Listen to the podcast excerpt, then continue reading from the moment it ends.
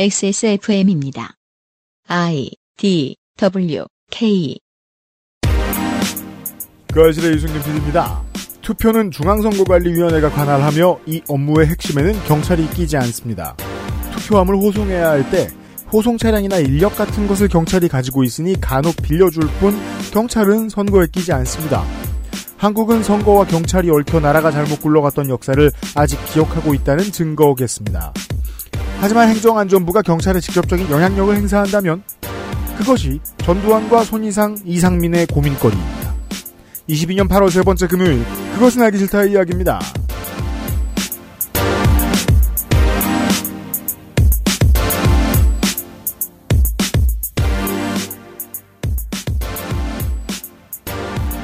금요일에 그것은 알기 싫다입니다. 22년 8월 세 번째 주입니다.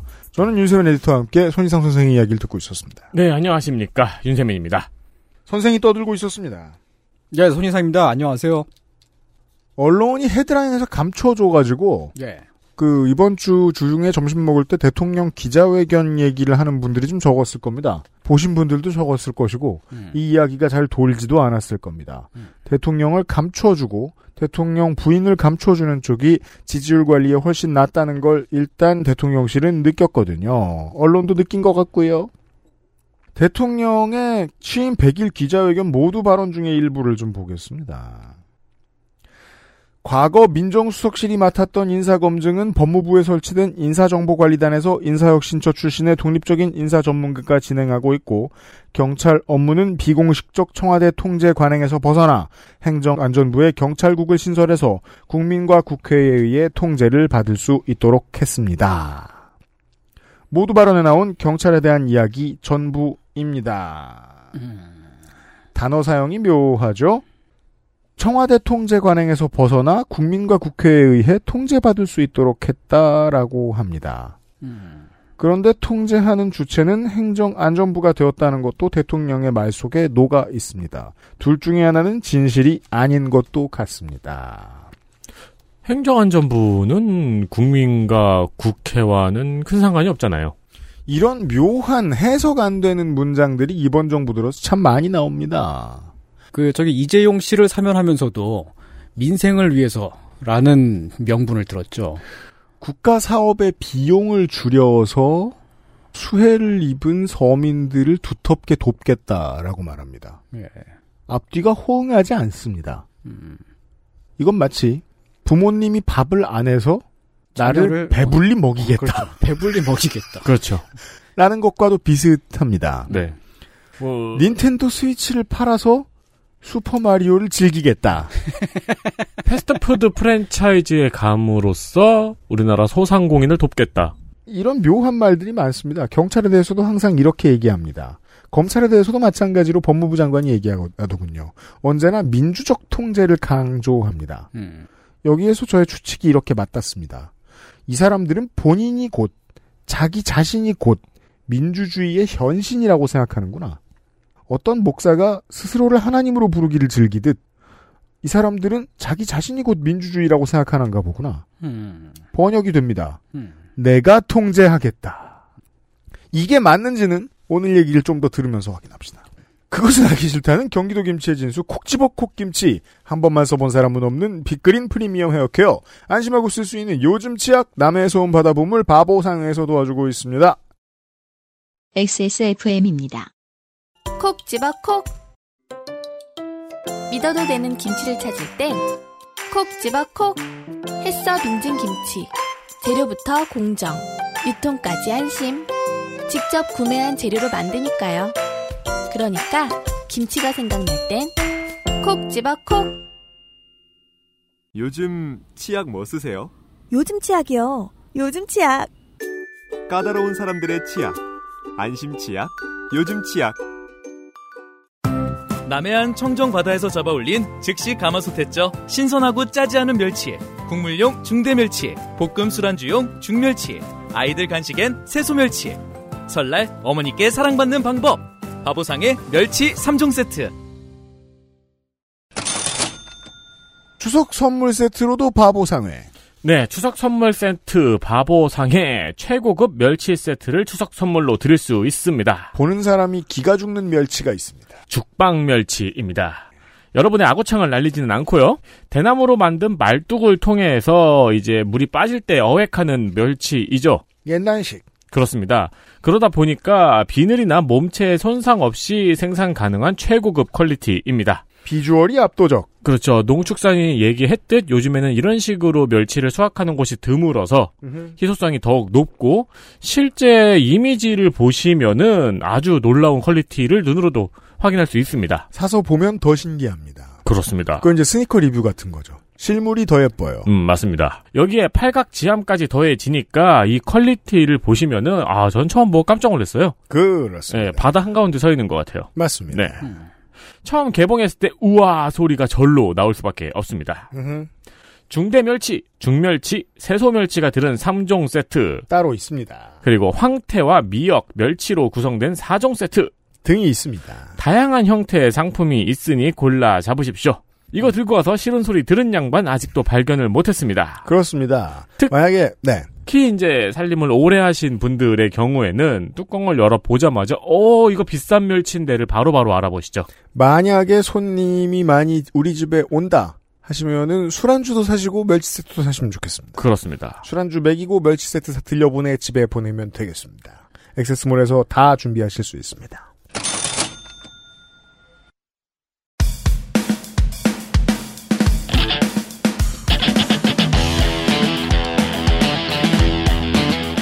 여러 가지 문제로의 다양한 접근. 이상 평론.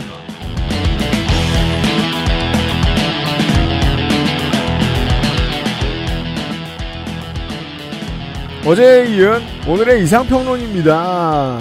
경찰 얘기를 하고 있었죠. 네, 역사를 말하고 있었습니다. 경찰이 대한민국 어, 독재 정부의 공안 통치의 손발로 어떻게 쓰였는가? 네, 우리는 87년도의 6월 항쟁을 반독재 저항으로 인식하고 있지 않습니까? 네. 물론 그렇고요. 예, 그런데 그 항쟁의 직접적인 도화선이 경찰의 폭력이었어요. 그렇더래요. 그러면 이 운동의 방향이 그 다음에 어디로 흘러갈까요? 당연히 경찰 개혁으로 가겠죠. 음. 87년도부터 경찰 개혁이 범사회적인 이슈가 되었습니다. 네. 정권의 외압으로부터 경찰을 독립시키는 것. 어, 구체적으로는 선거 주무부처인 내무부에서 경찰 조직을 떼어내는 것. 이게 음. 목표였고요. 네. 경찰 독립이 어, 바로 이 뜻입니다. 내무부로부터의 독립. 정권으로부터의 독립. 네, 전두환 정권에서 노태우 정부로의 전환기인 어, 당시의 경찰 독립 논의 과정을 그때의 신문 보도들을 통해서 살펴보겠습니다. 봅시다. 예. 1987년 10월 21일자 동아일보 기사 제목은 경찰 중립 제도화 돼야. 동아일보에서요. 예, 어, 10월 21일이니까 이제 6월 항쟁의 네달 뒤, 뒤죠. 네. 이 기사는 경찰이 내무부 산하 조직에서 탈피해야 한다는 여론이 크다고 소개하면서 경찰대학 남승길 교수의 어, 경찰은 정치적 중립을 보장받아야 하며 경찰 조직은 독립돼야 한다. 아, 라는 인터뷰를 내보냈습니다. 아 경찰대학 교수가 이런 말하기 쉽지 않았을 텐데. 음. 1987년 조선일보에 실린 12월 27일자 기사의 제목은 새 정부 출범 맞춰 경찰 독립 다시 거론입니다. 당시 경찰 독립이 불가피하다는 의견이 경찰 내부에도 퍼져 있었는데요. 내무부와 검찰과의 이해관계가 걸려 있어서 경찰이 자기 주장을 펴는 걸 회피하고 있다는 내용이었습니다. 음. 노태우가 아, 그해 12월 16일에 당선됐으니까 27일 날에는 이제 상황이 달라진 거예요. 87년 연말. 네. 경찰을 독립기구로 개혁을 하는 게 주요 이슈였는데 또 민정당 후보가 당선돼 버렸습니다. 그랬죠. 예, 직선제 선거를 했음에도 김영삼 후보와 김대중 후보가 각각 출마해서 노태우와 3파전을 치렀고 득표수에 큰 차이가 없었습니다. 음. 어쨌든 노태우가 당선이 됐잖아요. 어부지리로. 음, 음. 아, 민정당은 이제 말을 바꾸기 시작합니다. 네. 1988년 2월 7일자 조선일보 제목은 경찰 독립 보류의 우울. 음. 어. 이런 이런 제목도 우울 이런 제목도 있네요. 예. 맞아요. 옛날은 그 음. 단어 사용이 훨씬 솔직해요, 보면. 예. 네. 누가 우울한지도 아- 모르고 스즈미야 하루이의 우울 같기도 하고. 경찰 독립 보류의 1리터의 눈물. 음. 민정당이 이제 경찰 독립 문제를 다음 정부로 미뤘다는 내용이에요. 기사 내용이. 네. 아, 2월 7일자의 보도니까 노태우 정부가 출범하기 아주 직전이지요. 그러니까요. 그러니까 예. 그 5년짜리 정부가 5년 뒤의 일로 지금의 이슈를 미뤘다더라는 네. 보도. 음. 그러니까 이제 당선이 되고 나서 그 전에 이제 87년도에 그 논의하고 있었던 경찰 독립 음. 이야기를 차일피일 조금씩 미룬 겁니다. 네. 네, 노태우 집권 첫 해가 슬몇 지나고 10월. 음, 네. 아, 다시 88년 10월 21일자의 동아일보 기사를 보겠습니다. 제목은 경찰 기구 독립 어떻게 돼가나. 아, 내용은 당시 야당이었던 평민당과 민주당이 각각 독자적인 경찰 독립 법안을 마련했는데 정부가 받아들이지 않아서 어, 진통을 겪고 있다는 보도였습니다. 그때는 여소야대가 기본이던 시절입니다. 지금처럼. 네. 어, 야당이 밀어붙이면 되는 일들도 많았는데 음. 청와대 쪽에서 거부권을 종종 행사했다고 볼 수도 있는 거죠. 예, 그리고 평민당과 민주당의 법안이 달랐고, 음. 그 양당 간에는 합의가 아직 되지 않은 상태였고요. 음. 아, 동아일보 88년 12월 12일자 사법수사기관 거듭나기 진통이라는 제목의 기사는 아, 시대적인 요청에 따라 정부가 경찰 독립 법안을 마련하겠다고 하고서도 법안 심의조차 하지 않은 채 해를 넘기게 되었다 고 밝혔습니다. 깔고 앉았다. 네. 아, 이 기사는 다만 경찰 독립 필요성에 대해 폭넓은 공감대가 형성되었다는 점에 의의를 부여했는데요. 근데 이게 뭐 무슨 의미가 있어? 입법이 독립 안 됐는데. 필요성에 대해 폭넓은 공감대가 형성되었다는 점에 의의를 부여했다. 이건 그냥 기자가 귀찮았다는 거죠. 폭넓은 공감대는 옛날부터 있었던 것 같은데. 그렇죠. 어, 그 폭넓은 공감대가 있었는데 그거를 87년에도 못 하고 88년에도 못 하고 또 넘긴 겁니다. 음. 이거는 저기 그 일제 강점기 때 이게 독립 스타들이 모여가지고 예. 어 우리나라 광복에 대한 폭넓은 공감대를 발견한 거에 의의를 부여했다 이러고 집에 간 거죠. 그렇죠. 1944년에. 음. 네. 자, 그리고 1989년이 됩니다. 어, 89년 5월 27일자 조선일보에는 경찰 독립은 필수, 내부 의견 들어라. 라는 제목의 기사가 실렸고요. 어, 제목들 진짜 특이하네요. 예. 음. 자, 이게 신문 보도 중에 일부인데. 게다가 정의로워요. 네. 네. 음.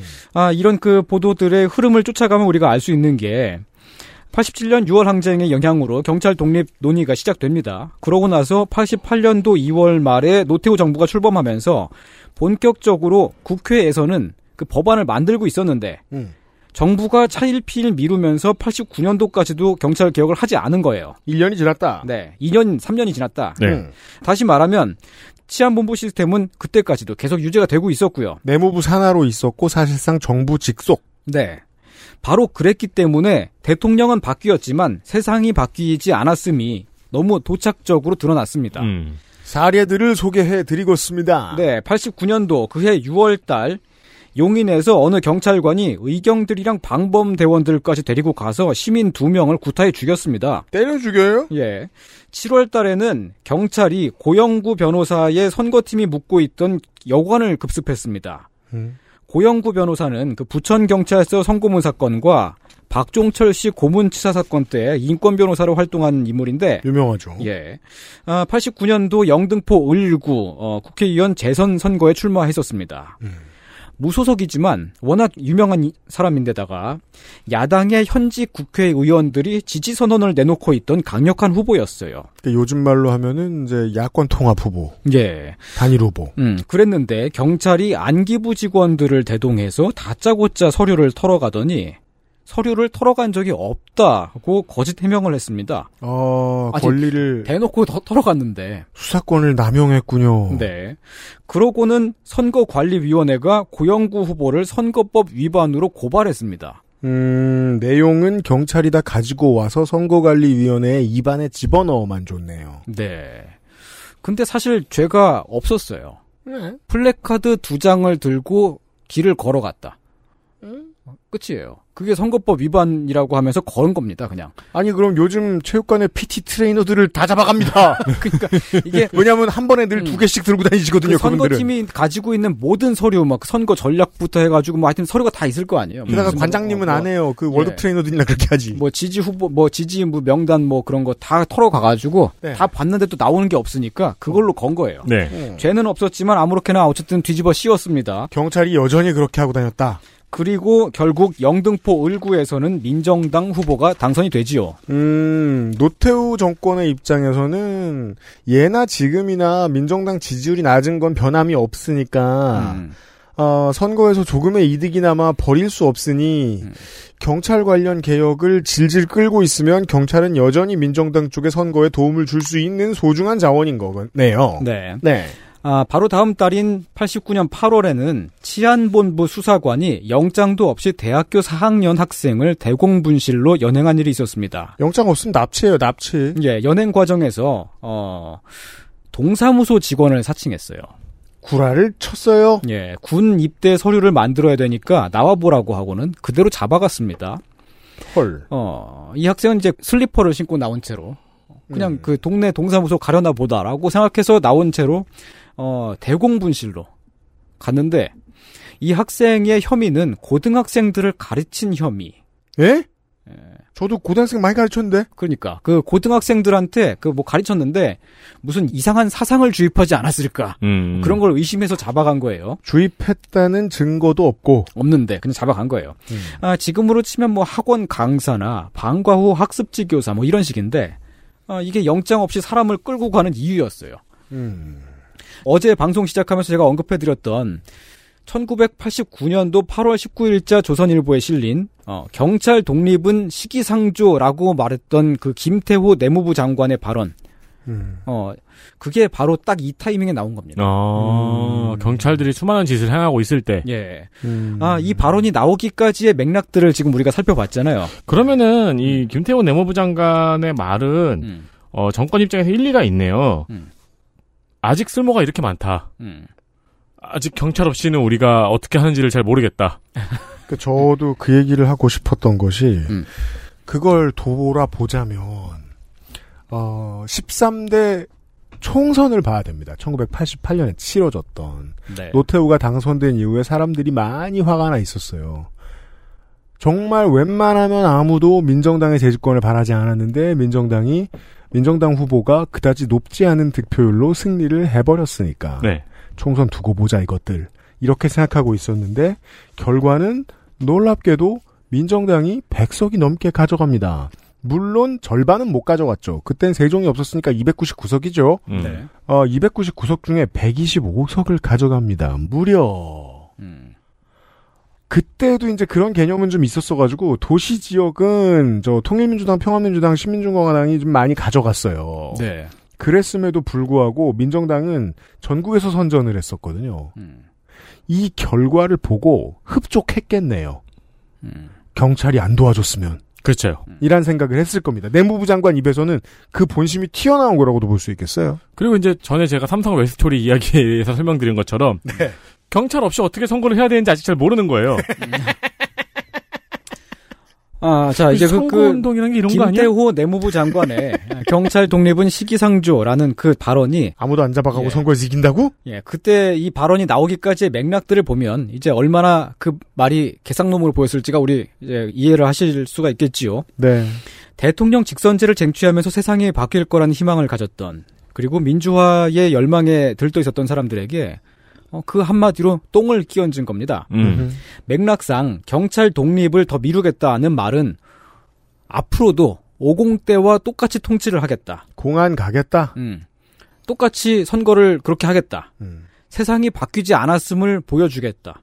이런 말이었거든요. 네. 그 이게 되게 근시안적이죠. 음. 미국이 직선제를 하라고 압력을 넣어서 직선제를 했다. 음. 근데 우리가 이겼다. 음. 나머지는 그대로 하겠다. 음. 네. 그렇지만 88년부터 89년까지 국회에서 계속된 거대한 사업이 있었습니다. 음. 50 청문회.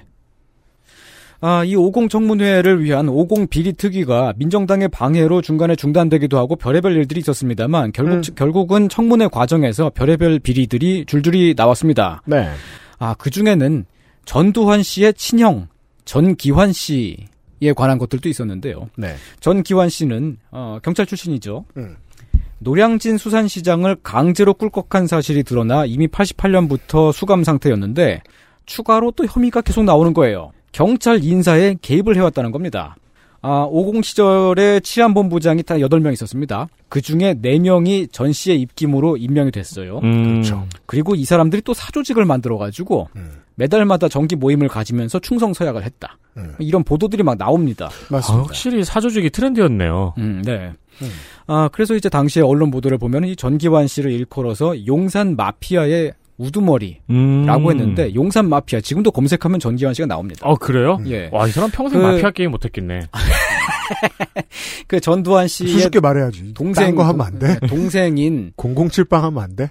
동생인 정, 전 경환 씨 전경환 씨. 같은 경우는 이제 그 새마을 새마을 운동 운동본부. 어, 거기서 이제 횡령을 오지게 했기 때문에 를 장악했고 엄청 많이 해먹었죠. 예, 그래서 이제 좀 많이 유명하지만 전 기환 씨는 그렇게까지 유명하진 않았었어요. 맞습니다. 근데 이제 경찰 비리들이 나오니까 다시 이제 그 경찰에 대한 개혁 법안이 어, 준비가 되겠죠. 아, 근데 또 그 용산에 네. 마피아 치킨이라는 치킨집이 있네요. 마피아 디저트라는 디저트집도 있고요.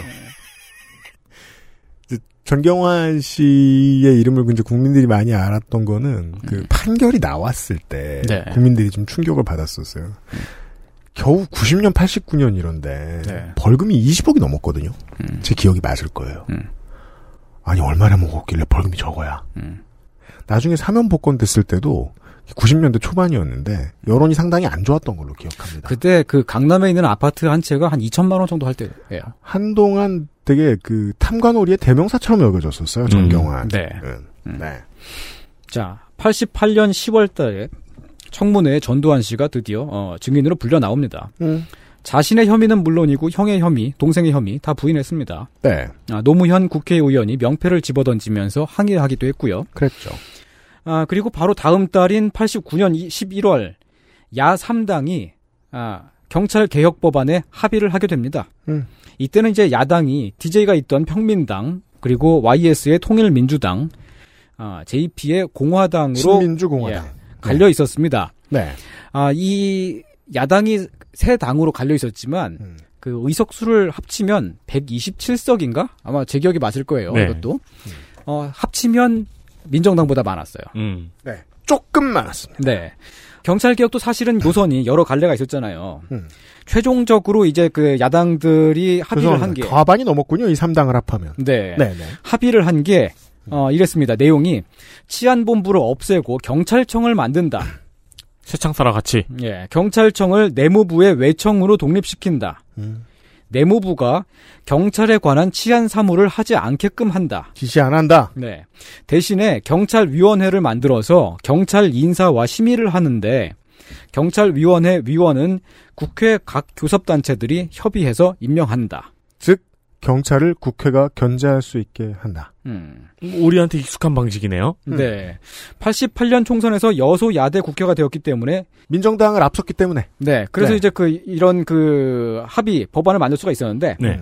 야당이 경찰 법안에 합의함으로써 결국은 이제 그 이 안이 국회에서 통과가 되기 직전이었습니다. 실제로 이 내용은 91년도부터 올해 초까지 이어져 온 경찰위원회 시스템과 정확히 똑같습니다. 네. 우리가 알고 있는 경찰 시스템이죠, 이게. 음. 딱 하나만 빼고요. 실제 경찰위원회 시스템에서 경찰위원은 누가 임명하느냐? 지금 아, 최근까지 이어져 온 시스템에서 말이죠. 음. 대통령이 임명을 하죠. 다만 파면권은 없이 경찰위원회 임기가 보장됩니다만은 음.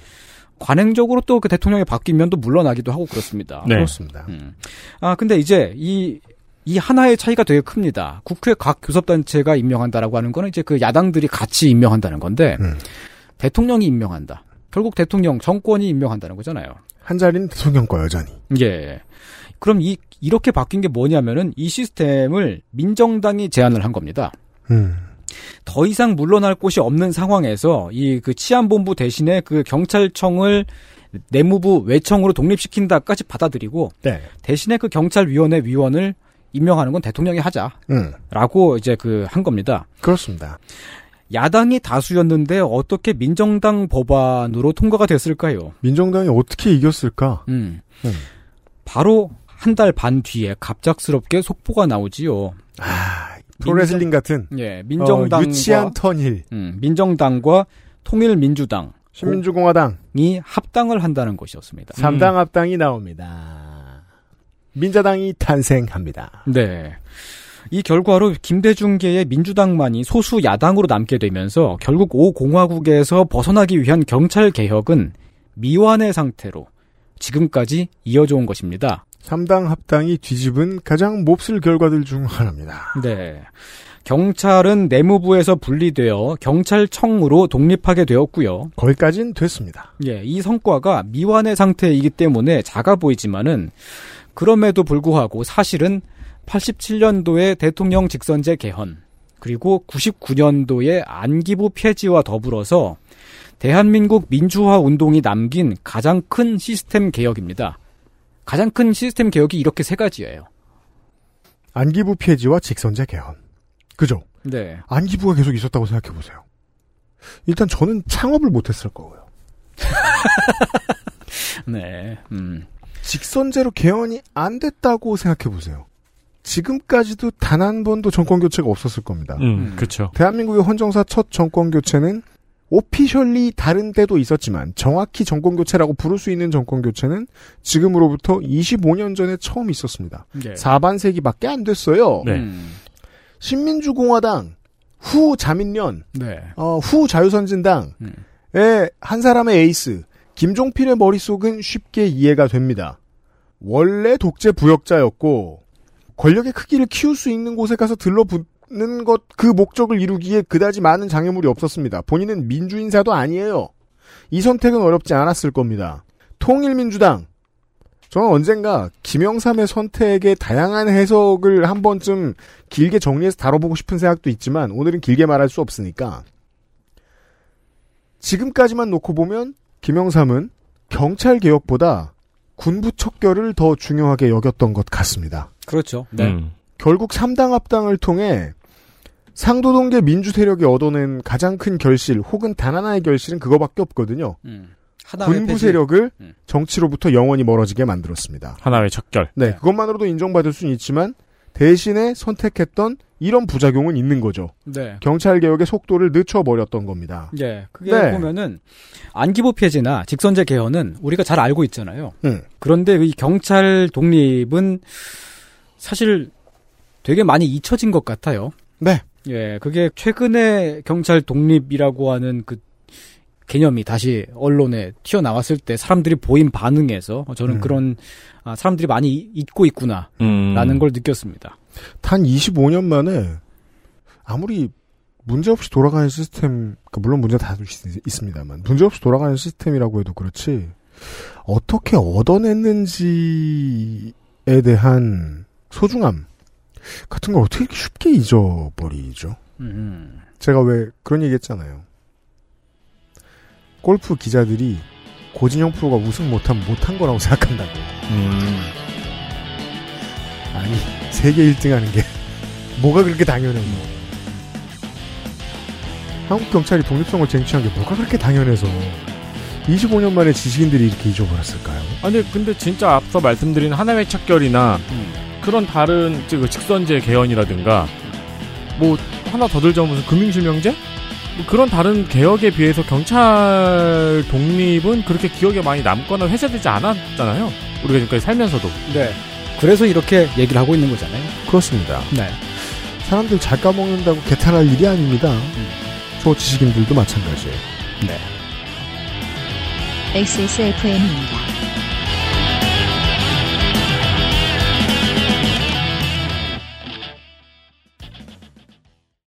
콕 집어 콕. 좋은 원료를 쓴 김치를 만들 시간이 없을 땐 콕 집어 콕.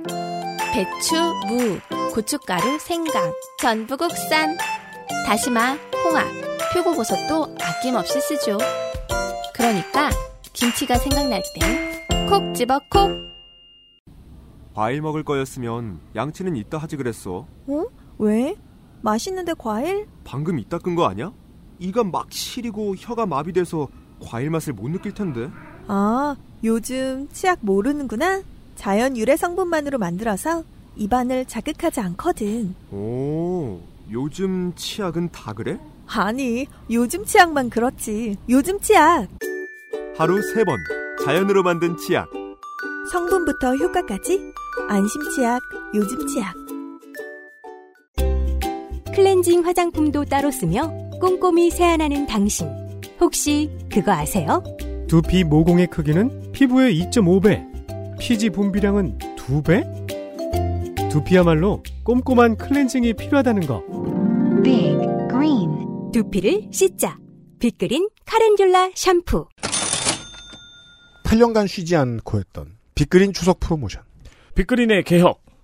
새롭게 리뉴얼된 바디워시의 반응이 생각보다 너무 폭발적입니다. 아, 잘 팔립니다. 감사합니다. 네, 실제로 폭발을 한 건 아니고요. 이 flavor를 그대로 담아서 바디 로션도 출시를 했어요. 바디 로션 나왔습니다. 샘플이 지금 저희한테 있는데 괜찮습니다. 네, 바디 워시의 flavor를 그대로 담아 만든 로션이고요. 약산성, 저자극, 빅그린만의 가치는 그대로 간직한 채 최고의 조향사들이 머리를 맞대고 만들어낸 rich perfume향. 그간 빅그린의 제품은 너무 좋은데 향에서 아쉬움을 가졌다는 후기가 종종 있었어요. 네, 그래서 향을 한번 테스트해봤습니다. 네, 왜냐면 이제 다른 회사의 제품들이 향이 워낙 세니까 맞아요. 또 거기에 익숙해진 분들은 부족함을 느낄 수 있죠. 네.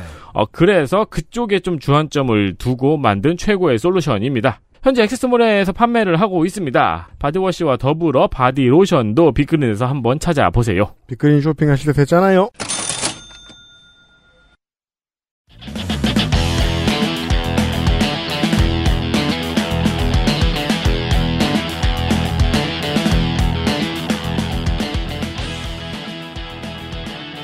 팔월의 이상평론입니다. 역사 이야기를 하고 있었습니다. 경찰위원회가 어떻게 탄생하게 되었는가? 경찰은 어떻게 정권의 직속기관의 신세를 벗어나게 되었는가?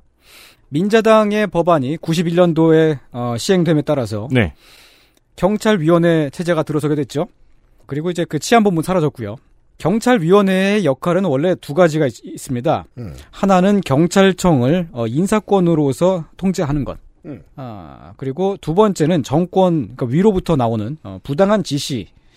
아, 여기서 부당한 지시라고 하는 것은 사람을 고문하거나 잡아가거나 뭐 맘대로 막 혹은 그 경찰을 선거에 동원하거나 등등인데 뭐 당연히 하면 안 되는 것들인데 음. 그런 부당한 지시를 견제, 거부, 감시하는 역할을 원래는 경찰위원회가 해야 되거든요. 네. 근데 경찰위원회 위원을 대통령이 임명하게 돼 있잖아요. 음.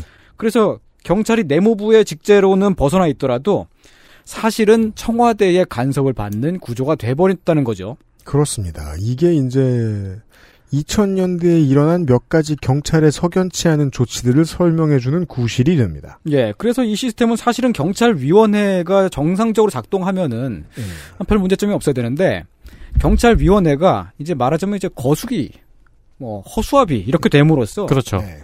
청와대의 민정수석실의 사정 권한이 강해집니다. 음.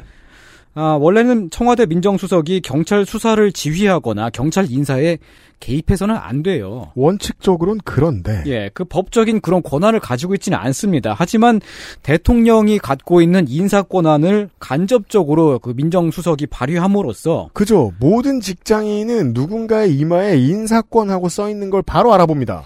어, 경찰의 부당한 지시랄까요? 심지어 그 사- 수사 지휘까지도 음. 은밀하게 어, 내릴 수가 있었습니다. 네.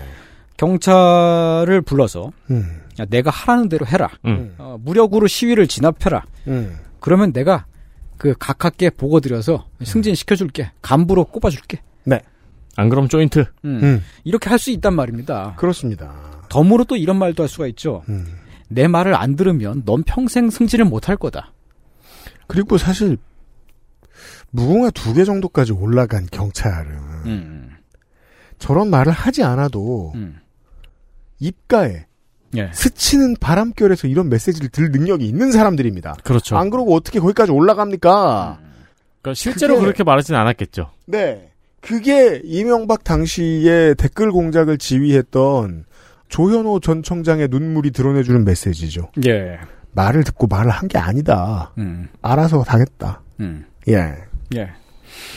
공식적인 지휘 체계가 아닌 방식으로 청와대가 민정수석을 통해 경찰을 사용했던 어 이게 뭐 MB 정부 때의 인사 파동을 일으키고 물러난 그 이땡찬 민정수석이라든지 그렇죠. 그런 분이 있죠. 좀 더 유명한 사람으로는 박근혜 정부 때의 우땡우, 우땡우 수석 등이 이상한 아, 변호사요. 예. 네. 이상한 청- 검사구나. 네. 아, 이상한 청- 민정수석. 음, 청와대에서 맡은 업무가 그런 류였다고 알려져 있지요. 네. 그렇습니다. 아, 여기에 더해서 경찰이 검찰에 아, 강력한 간섭을 받게 되잖아요. 어 이번 주에 우영우 끝난다. 아 시즌 2 논의되고 이제 뭘 있어요. 봐. 아니 이준호 씨 군대 간단 말이야. 네, 좀 얘기 좀 합시다. 2년은 더 걸려. 아니, 나도 모르게 튀어나왔습니다. 그래요. 아쉬워서요. 네. 네. 우영우가- 베러콜 사울도 끝나고. 우영우가 끝나다니. 네. 경찰이 검찰로부터 그 강력한 간섭을 받게 되는 구조도 이 민정수석의 사정 업무로 인해 생겼다고 할 수가 있습니다. 어 그래요? 예, 왜냐면은 보수 정권으로서는 기소권을 독점하고 있는 검찰은 무조건 장악을 해야 되는 조직이잖아요. 그죠. 검찰의 독립만큼은 죽어도 해주기 싫습니다. 그래서 민정수석을 항상 검사 출신, 주로 네. 검사 출, 출신으로 앉혀요. 음. 근데 또 그 민정수석을 검찰총장보다 윗기수 선배를 앉혀요. 어 일부러요. 예. 아, 예, 물론 그 이명박 정부 후반기에 한 번인가? 그, 저기. 모두가 아는 얘기를 예, 하고 그 있어요. 동일 기수, 그 검찰총장과 민정수석을 동일 기수로 앉힌 적이 있- 있지만, 일반적으로는 민정수석이 그 검찰총장의 선배입니다. 음. 그렇게 함으로써 검찰을 사적으로 컨트롤 해왔던 건데, 근데 그렇게 하기 위해서 민정수석에 임명하는 사람이 누구예요? 검사잖아요. 음. 그러니까 경찰의 가장 꼭대기에 있는 사람보다도 검사가 더 위에 올라가게 돼요. 그렇죠. 그런 체계가 됩니다. 이 세심한 디자인입니다, 나름. 네. 근데 그렇게 되기 때문에 또 이제 그 경찰 조직 전체가 검찰의 밑에 들어가게 되는 뭐 그런 식이 되는 거죠. 그러니까 인사권이 이렇게 저 멀리서부터 민정수석으로부터 아스라이 날라오니까요. 예. 네. 정해진 루트는 아니지만. 그, 네. 그리고 이제부터 이 21세기에 대한 이제 호사가들의 해석이 들어가야 됩니다. 음. 경찰은 외청으로의 독립 이후에 공안을 담당하던 손발로서의 역할을 안 해도 되게 됐죠. 네. 거기에서 자유로워졌습니다. 음. 그리고 실제로 권력도 빼앗겼습니다. 음. 권력이라도 남아있으면 다른 방식으로 변질이 될 텐데 권력은 주로 검찰로 갔습니다. 그렇죠. 네. 그리고 검찰은 독재 정권이 사라졌죠? 근데 권력은 남아 있어요. 음. 이러면 본인들이 권력자 행세를 하려고 합니다. 권력의 본질대로 움직이는 거예요. 음. 이런 변화가 있었습니다. 21세기 내내요. 그래서 검찰과 반보수 정권이 언제나 맞붙는 그림이 나온 겁니다. 대한민국의 지금에. 음. 검찰과 대통령은 친해지려면은 굉장히 친해질 수 있고 그렇죠. 대립하면은 개싸움이 될 수밖에 없는 사이. 21세기에 정권 교체가 된 다음부터 민주정권과 검찰이 대립합니다. 예, 보수 정부와 민주당계 정부의 역대 민정 수석들을 그 면면을 비교해 보면 정권에 따라서 민정 수석이 맡았던 역할도 알 수 있고 네. 검찰의 어떤 그 정권과의 밀착 같은 것도 알 수가 있는데요. 노무현 정부 때는 민정수석이 4명 있었죠, 총. 음. 그 중에 한 명만 검사 출신이었고, 나머지는 다 인권 변호사입니다. 이명박 정부의 민정수석은 4명이 있었는데, 한 명만 군인 출신이고, 나머지가 다 검사 출신입니다. 박근혜 정부의 민정수석은 6명, 전, 전원이 다 검사 출신입니다. 네. 아주 노골적이었죠. 음.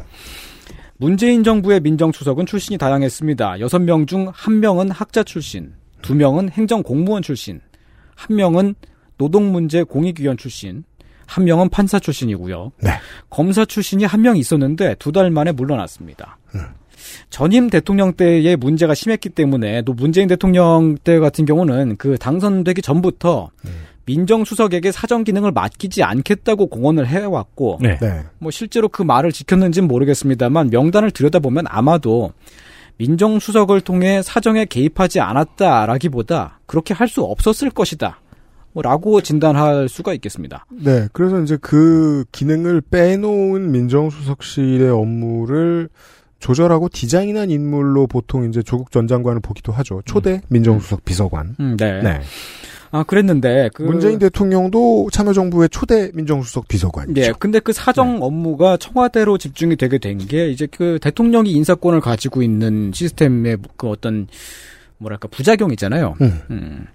근데 그 경찰 시스템의 결함을 고치기 위한 그러니까 경찰위원회가 제대로 작동하지 않는 그 음. 결함을 고치기 위한 법적인 제도적인 개혁까지는 하지 못했어요 문재인 정부가. 네. 어, 그러니까 본인들은 문제를 일으키지 않았으되 그렇죠. 문제를 일으킬 가능성을 내포하고 있는 시스템을 결과로만 놓고 보면 바꾸지 못했습니다. 네, 그냥 선한 의지를 가지고 있었다까지는 음. 할수 있죠. 뭐 근데 뭐 바꾸지는 않았습니다. 민정당이 YS, JP와 연합해 만들어 놓은 이 시스템은 대통령 본인이 착하고 선한 의지가 있으면은 악용되지는 않습니다. 그랬던 것 같습니다. 하지만 이상한 사람이 대통령이 되면 그냥 노골적으로 경찰을 이상하게 악용을 하죠. 음. 박근혜 정부 때 2016년 총선을 돌이켜보면 말이죠. 네. 총선을 앞두고 3천 명이나 되는 정보 경찰을 동원해 친박계가 아닌 후보자들을 사찰하고 음. 심지어는 경찰이 그 정보를 이용해서 선거 플랜을 짜줬어요. 네. 진보 교육감도 사찰하고요. 음. 세월호 특조위 활동도 사찰하고요. 음. 여당 의원들도 친박계가 아니면 다 사찰을 했습니다. 네. 그런 짓을 하는 데에 경찰을 동원한 거예요. 음. 아 이게 근데 경찰이 할 할 일이냐고 이게 음. 경찰이 할 일이 아닌데 그런 걸 시킬 수가 있는 거잖아요. 음. 그렇게 그 어떤 시스템적인 제도적인 결함이 남아 있는 건 군사 독재 시절의 경찰 시스템이 여전히 일부 숨어서 작동을 하고 있기 때문이고 그걸 지난 시간부터 설명드렸습니다. 네.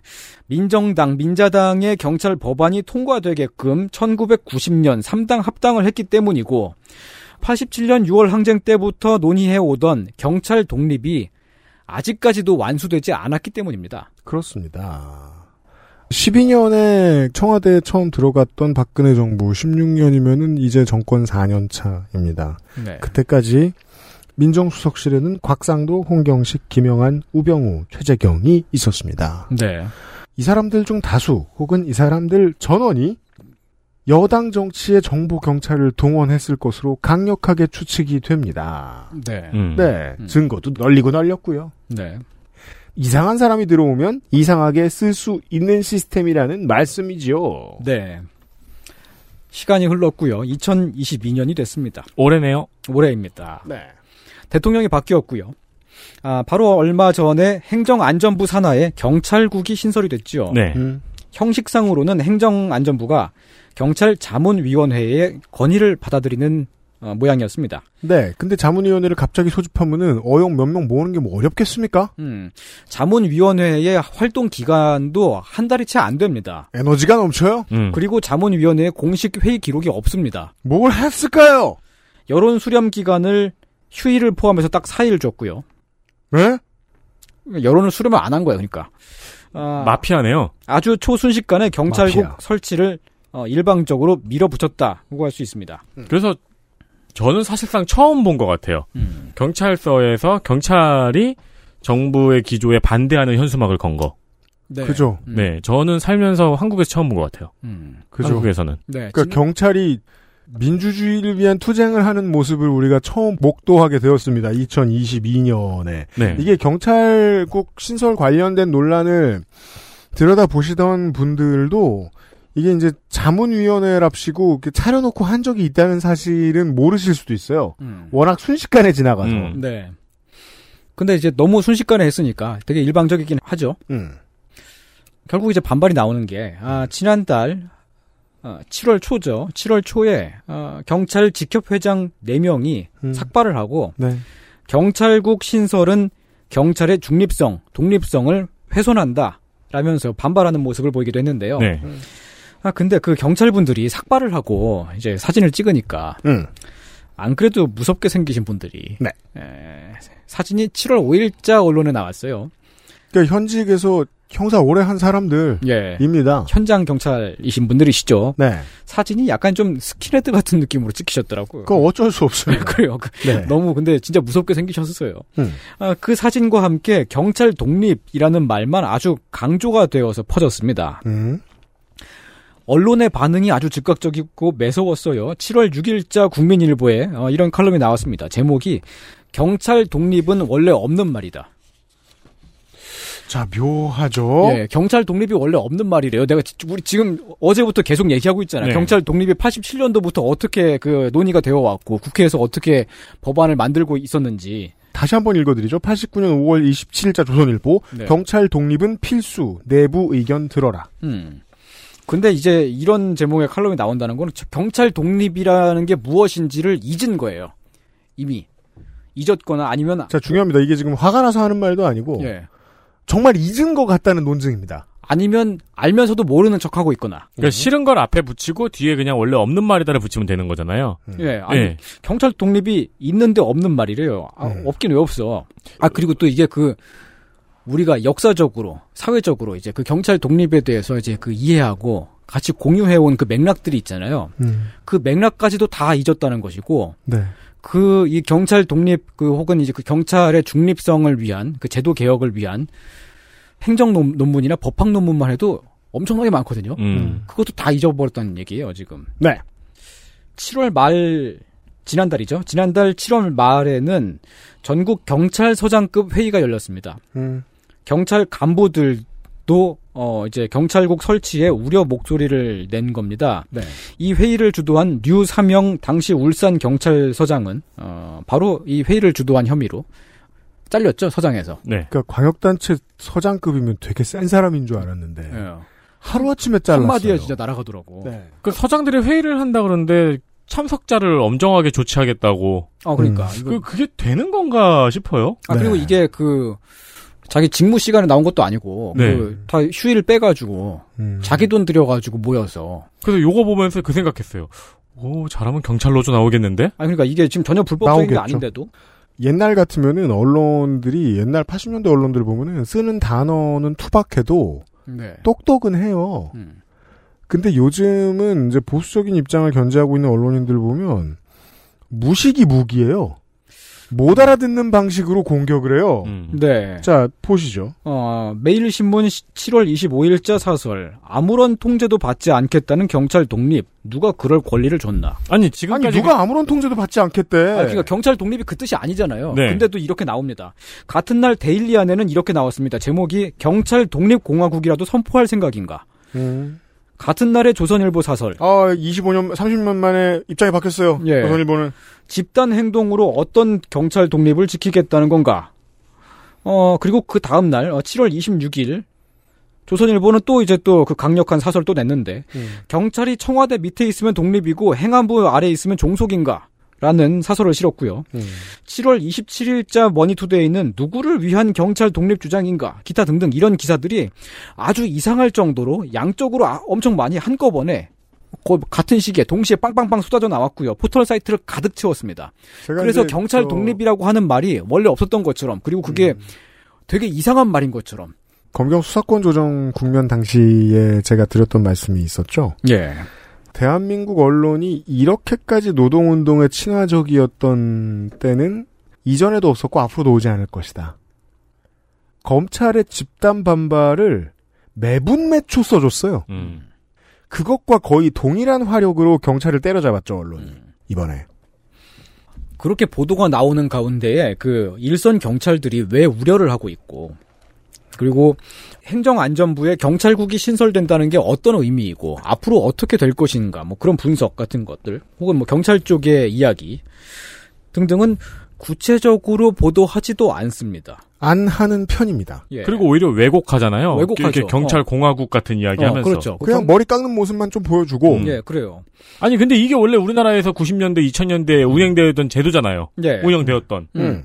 정부의 입장을 대변하는 기사들은 다 공통점이 있는데 경찰 독립이라고 하는 개념을 자의적으로 왜곡해서 그쵸. 지금 저 제목들 보시면 아시죠. 음, 마치 지금 그 경찰들이 뭐 삭발도 하고 뭐 그 경찰서장 회의도 하고 하는 것들이 행정 권력의 통제를 안 받겠다고 하거나 막 혹은 막 마음대로 할 수 있는 휘두를 수 있는 그런 경찰 조직을 독립 조직을 만들겠다고 하는 뭐 그런 그죠. 것처럼 그러니까 무슨 권력이나 밥그릇을 지키는 행위인 것처럼 표현하고 있는데 예, 그렇게- 실제로 그랬던 거는 올 초에 검찰이었잖아요. 예. 그땐 도와주더니 음. 그 경찰들이 하고 있는 행위라든가 이거 다 그냥 몰아세우고 왜곡을 하고 있는 거예요. 그렇지만 우리는 이제 어제부터 1987년도부터의 경찰 독립이라는 개념이 무엇이었는지를 확인을 하고 왔지 않습니까? 네. 음. 경찰 독립이라는 건 선거 주무부처인 내무부, 현재의 행안부로부터의 독립이고요.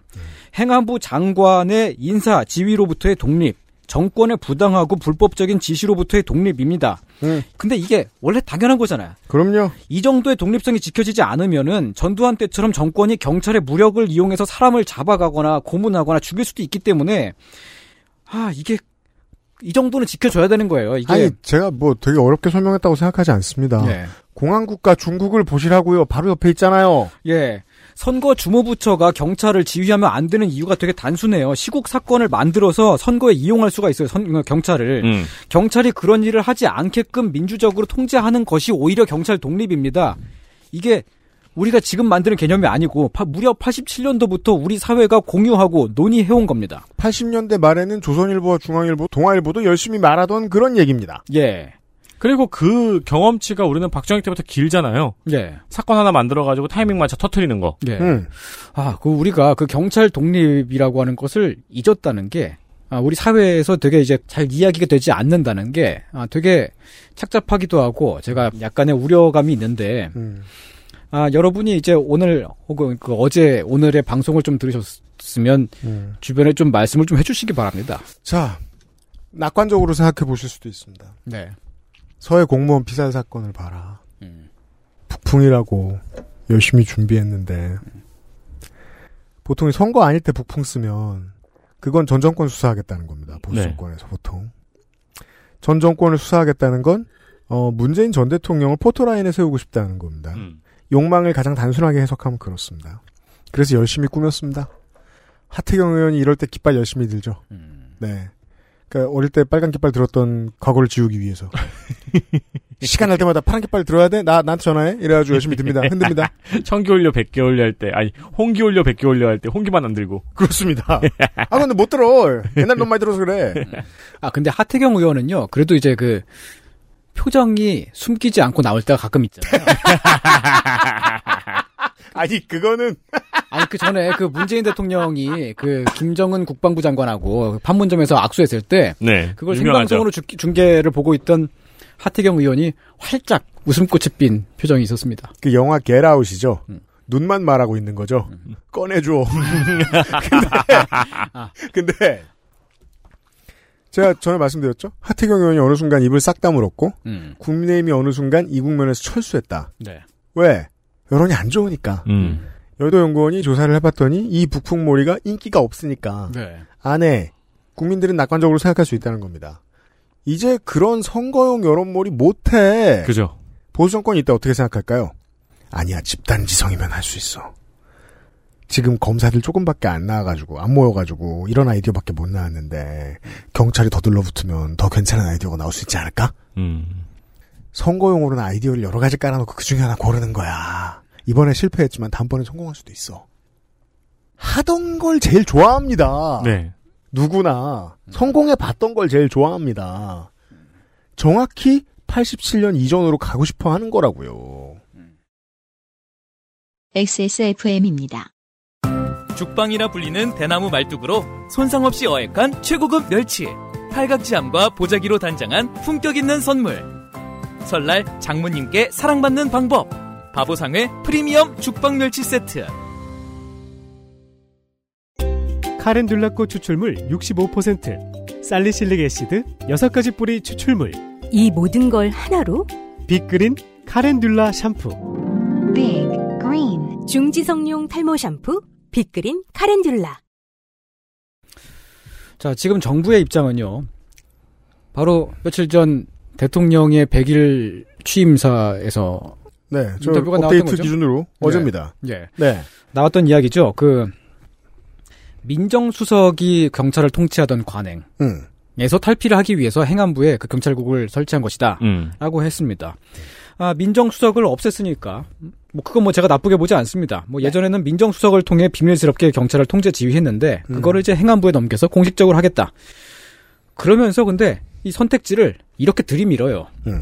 민정수석을 통한 사정 시스템하고, 행안부를 통한, 어, 나름대로, 어, 따내는 오픈된 시스템. 음. 어, 행안부를 통해서 경찰을 통제하는 게 낫지 않느냐. 네. 라고 하는 겁니다. 근데 행안부를 통해서 경찰을 통제 지휘하는 것을 우리 사회는 치안본부 시스템이라고 부르기로 이미 합의가 돼 있어요. 사회적으로 약속이 돼 있어가지고. 네. 이건 약간 좀 이제 선택지를 이렇게 들이미는 것 같아요. 현대 민주주의 체제에 문제가 있으니까 음. 어, 또 다른 선택지가 있어. 독재 체제라는 선택지가 있어요. 네. 그렇죠. 이렇게 지금 들이미는 뭐 그런 느낌이잖아. 음. 아, 지난달 28일 SBS 뉴스에 팩트체크가 나왔는데요. 행안부 경찰국 설치가 곧 경찰 장악이라는 주장은 거짓이다. 라고 나왔습니다. 음. 아, 행안부가 경찰국을 통해 경찰을 통제하는 것이 청와대의 직접 통제보다 경찰의 독립성을 더 위협하는 주장은 아니라는 겁니다. 음? 근데 비교할 시스템이 그렇게 둘만 있는 게 아니라니까요. 이, 게 지금 그러니까 청와대 청와대에서 민정수석을 통한 시스템보다 낫다라고 주장을 하고 있는 건데 청와대의 그 경찰 직접 통제는 노태우 때 민정당 3당 합당해서 민자당이 만든 시스템이죠. 그러니까 우리는 평화를 원하는데 왜 자꾸 음. 히틀러와 무솔리니만 비교하냐고. 그러니까 행안부가 경찰을 통제하는 시스템은 74년도에 유신 체제가 만들어져서 전두환 때 확장시킨 방식에 가깝죠. 네. 선택지를 지금 이렇게 두 개만 놓고서 지금 비교를 하고 있는 거예요. 음. 그 중에서 아, 정말로 우리가 비교 검토할 시스템이 이렇게 둘밖에 없습니까? 아니잖아요. 선택지가 이렇게밖에 없지는 않습니다. 당장 1989년도 야당 3당이 그때 합의를 했던 안대로 국회의 각 교섭 단체들이 제각기 경찰위원을 임명하는 방식도 있죠. 음. 그래서 경찰위원회가 정상적으로 청와대 정권의 입김에서 벗어나서 정상적으로 작동하게끔 하는 그런 경찰 독립의 방식이 있고요. 뭐더 나아가서 상상을 한다면 그 경찰위원회 위원장을 뭐 선거를 통해서 뽑- 뽑는다거나 뭐 그런 방식도 있을 수가 있습니다. 음. 경찰이 선출 권력의 통제를 받지 않으면 무슨 큰 일이 일어날 것처럼 보는 시각도 있어요. 그 사실은 음. 그뭐 경찰이 막 독립을 경찰이 무슨 독립이야 막 이렇게 하시는 그런 어르신들이 이- 있으시잖아요. 음. 근데 그 경찰에 대한 통제는 법과 제도로서 뭐 말하자면 이제 영장 총, 청구 절차라든지 미란다 원칙이라든지 등등이 있잖아요. 그렇게 그 법과 절차 그 제도적으로 그렇게 경찰을 통제하는 것이 민주적 통제고요. 그러니까 통제 도구는 이미 글씨로 써 있다. 그렇죠. 그게 예. 민주적 통제이고 정권이 인사권과 지휘권을 직접 사용해서 경찰을 통제하는 것은 그거는 우리 사회는 독재라고 부르기로 이미 합의가 돼 있어요. 네. 무엇보다도 경찰 치안에 사- 어, 관한 소관 업무가 행안부의 역할이 아닙니다. 민주화 이후에 그렇게 바꾸었어요. 네. 대한민국의 민주주의가 이루어낸 성과예요, 그게. 음. 민주화 운동에 남긴 유산이고요. 아, 근데 이게 소관 업무가 어- 아닌데도 불구하고 아, 지난번에 대우조선 파업 때 말이죠. 네. 행안부 장관이 경찰 특공대 투입을 검토하라라는 지시를 내렸습니다. 그게 무슨 음. 점심 먹고 네. 양치하다가 네. 화장실에서 만나가지고 야 너네 경찰 특공대 있지 않니? 그러니까 하라는 건 아니고 생각 나가지고 어. 잘 가. 이건 것처럼 말했죠. 음. 이상민 장관은. 예, 검토라고 말했기 때문에 어, 직접적인 지휘가 아니었다고 회피할 수는 있습니다. 근데 사실상 이건 지휘 지시가 맞잖아요. 그쵸. 준비하라는. 어, 음. 그렇게 하겠다는 거지. 법무부 장관은요, 검찰 수사를 지휘할 수 있는 법적인 권한이 있습니다. 권한이 있습니다. 예, 법적으로 보장이 돼 있어요. 근데 음. 권한을 가지고 있음에도 그걸 안 쓰는 게 좋죠, 가능하면. 음. 어, 검찰총장의 독립성을 어, 보호해 주는 게 좋- 좋죠. 음. 그래서 이제 그 권한을 가지고 있음에도 불구하고 지난 정부 때에 추미애 장관이 수사 지휘권을 발동했다가 어, 아주 많은 논란이 나왔던 겁니다. 네. 어, 정권의 외압이자 뭐 무슨 정, 뭐 압력이냐 뭐 이런 네. 식으로. 이제 그 당시에 반발했던 정치인과 언론인들이 무엇을 생각했는지는 지금 한동훈 장관 체제에서 드러나고 있죠. 음. 제발 몰래 하- 해주세요. 드러내놓고 하지 마시고. 예. 그리고 우리가 안 하고 싶은 거 시키지 마시고. 그런데 행안부 장관은 음. 경찰에 대한 수사 지휘권이 없습니다. 법적으로 없어요. 음. 있어서도 안 되고. 근데 권한이 없는데도 불구하고 지휘 지시를 내리는 것. 심지어 그 내용조차도 대우조선 해양 파업을 무력으로 진압하겠다는 것. 그러니까 질문을 돌려줘야죠. 예. 이게 지금 이 양반들이 말하는 민주적 통제 아니냐. 음. 그럼 이런 민주적 통제가 괜찮다고 생각하는 거냐? 예. 라고 다시 물어줘야 됩니다. 이번 정부가 경찰을 앞으로 어떻게 움직일지 그 단초를 보여주고 있는 것 같아서 우려스럽습니다. 누가 아니랍니까? 우리는 사실 경찰 덕에 잘 살아요. 대한민국은. 경찰이 모자란 점들이 있죠. 예. 그건 이런 방식으로는 해결하지 못해요. 그렇죠. 적어도. 예, 그렇죠. 네. 장관이 시키는 걸 따르는 그런 방식으로는 해결되지 않습니다. 즉, 경찰을 앞으로 어디에 활발하게 쓰기 위한 음. 초석이 될 거다. 예. 심지어 대우조선 해양 때 그 힌트를 우리가 받기도 했고요. 이렇게 그 치안이 잘 잡혀 있고 우리가 안심하면서 살 수 있는 게 경찰분들의 노력과 헌신이 있었기 때문이라는 걸 언급하지 않을 수는 없습니다. 정말로 굉장한 헌신을 하고 계시거든요. 물대포를 쏘는 사람만 경찰이 아니고요. 시위 진압을 하는 사람만 경찰이 아닙니다. 길 잃어버린 할머니를 안내하는 분도 경찰이시고 말이 잘 통하지 않아서 곤란해하던 이주민에게 짐을 찾아주시는 분도 경찰입니다. 그럼요. 아 이거 다 신문에 나온 얘기예요. 음. 시스템에 따라서 그리고 명령 지휘 체계에 따라서 그 지휘 체계를 휘두르는 사람의 의지에 따라서 직장의 분위기는 하루아침에 달라집니다. 경찰의 역할과 방향은 크게 달라집니다. 아직 치안본부 시스템이었던 89년, 90년 오히려 한국의 치안은 매우 안 좋았습니다. 음. 그땐 정말 치안이 안 좋았었습니다. 정권이 공안 정국을 조성하고 시국 사건을 부풀리는 일에 경찰을 동원했기 때문이죠. 요 얘기는 이제 다이하드 3에 나오죠. 뭐요? 꼬맹이들이 슈퍼에서 물건을 막 훔치는 거예요. 맥클레인이 잡아가지고 존 맥클레인이 음. 깜빵 가고 싶어서 그래 왜 이런 짓을 해? 그러니까 네. 그 꼬맹이가 아니 경찰들은 전부 다 저기 테러 막으러 갔잖아요. 이런 날 안 훔치면 언제 훔쳐요? 그거죠. 자연스러운 현상이라는 설명입니다. 네. 90년도에 대학생 장재원 씨가 겪었던 일을 아, 그렇죠. 지, 지난달 이상평론에서 말씀드린 바 있습니다. 경찰의 도움이 아니었다면 차를 영원히 못 찾았을 겁니다. 그렇지만 차가 박살날 일도 없었겠죠. 만약에 경찰이 좀 더 여유가 있었더라면 장재원 씨의 차를 찾아줬을 겁니다. 멀쩡한 상태로. 도둑 맞을 일도 없었을 거죠. 네. 네. 아 그렇구나. 아예 도둑을 안 맞았겠구나. 왜냐면은 어, 차를 훔쳐가면 경찰이 나를 찾는다는 확신이 사회적으로 깔려 있으면 음. 아니 우리가 영화에서나 즐겁게 보지 거리 총격전이 늘 있기를 바라는 사람이 어디 있어요. 음. 그럴 일이 아예 없는 정도의 치안 능력이 있었으면 좋겠지. 그렇죠. 우리나라는 그런 편에 속하잖아요. 음. 네. 장재원 씨가 그렇게 도둑을 맞던 그 시절에도 논의가 되었던 그 이전에도 논의를 하고 있었던 우리 대한민국의 민주화 과정에서 중요한 성과였지만 아직까지는 완성되지 않은 경찰 독립은 정권의 부당한 지시로부터의 독립, 행안부로부터의 독립이었다는 점 다시 한번 말씀을 드립니다. 오늘의 이상평론을 마치겠습니다. 자 이달의 이상평론이었고요. 장재원 의원 하니까 생각나네요. 여권이나 대통령 주변에 핵심 관계자예요. 어떤 사람이 있어요. A라는 사람이. 네. 뭐 랜덤하게 J라는 사람이 있어요.